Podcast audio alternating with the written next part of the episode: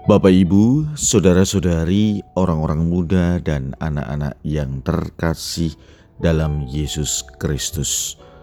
Selamat pagi, salam bahagia dan salam saroja untuk kita semua, berkah dalam.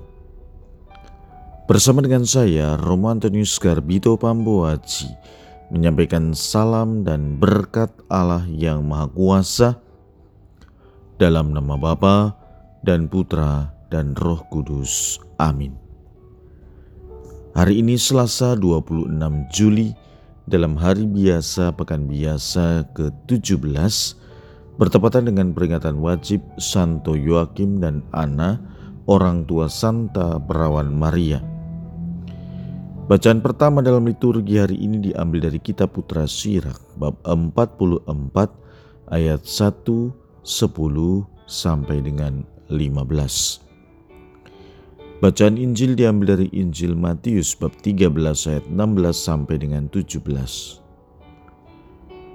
Sekali peristiwa, Yesus berkata kepada murid-muridnya, "Berbahagialah matamu karena telah melihat, berbahagialah telingamu karena telah mendengar.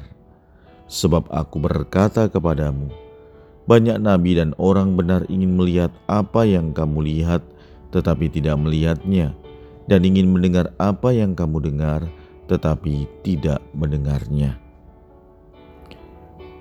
Demikianlah sabda Tuhan. Terpujilah Kristus. Bapak, Ibu, saudara-saudari, hari ini gereja memperingati Santo Yoakim dan Santa Anna. Mereka keduanya kita kenal sebagai orang tua dari Santa Perawan Maria. Mereka adalah orang-orang yang setia, yang melakukan kewajiban agama, setia mengabdi dan mengasihi Allah, dan tentu setia pula dalam hal kebajikan atau kebijaksanaan. Oleh karenanya mereka layak di hadirat Allah dan ikut serta dalam karya keselamatan manusia. Nama Yoakim dan Anna sungguh sesuai dengan maksud pilihan Allah. Yoakim berarti persiapan bagi Tuhan dan Anna berarti rahmat atau karunia. Dalam bacaan pertama, penulis kitab Putra Sirak mengajak kita untuk mengingat dan mengenang orang-orang yang telah ikut ambil bagian dalam hidup kita. Mereka patut diingat dan dipuji karena mereka orang-orang baik yang tidak akan terlupakan. Nama mereka dikenal karena kebaikan dan kemasyhuran. Nama mereka juga akan hidup terus. Sementara dalam Injil, Yesus menyampaikan wejangan.